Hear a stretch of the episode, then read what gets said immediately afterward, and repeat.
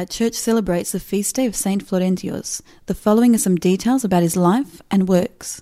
Saint Florentius lived during the apostolic age of Christianity in the largely pagan but beautiful city of Thessaloniki, which had been so named for Thessalonike, the devoted sister of Alexander the Great.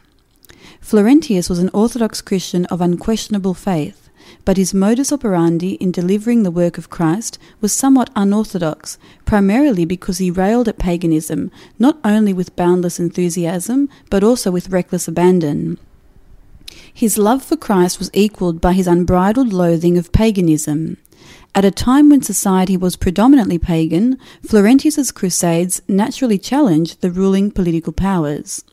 Undaunted, he sneered at the gods of ancient Greece and publicly ridiculed those who would worship a graven image.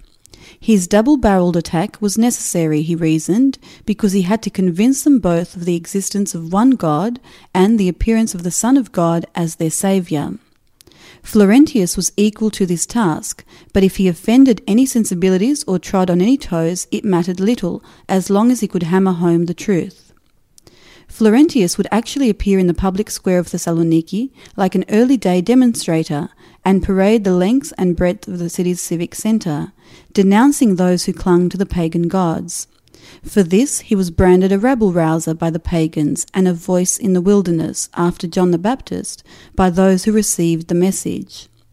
At this time, he was appointed Bishop of Thessaloniki by the small but durable band of Christians. While he may have shown the dignity of his office when necessary, he preferred to get into trenches where the real fighting was taking place. To those who looked upon his unrelenting assault upon the pagan gods as foolhardy, his oration on enemy ground seething with hatred was sheer madness, but to the quiet Christians it was an outburst representing a release of the intense spirit within him. Saint Florentius knew precisely where he was, and that each lash of his tongue would be repaid with a cruel lash of another kind. To him it was worth dying if his words were to reach but one heart.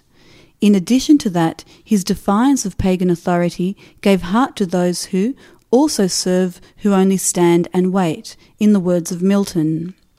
Those who stood and waited watched their numbers grow until such time as the impatience of St. Florentius began to fill churches with more patient Christians.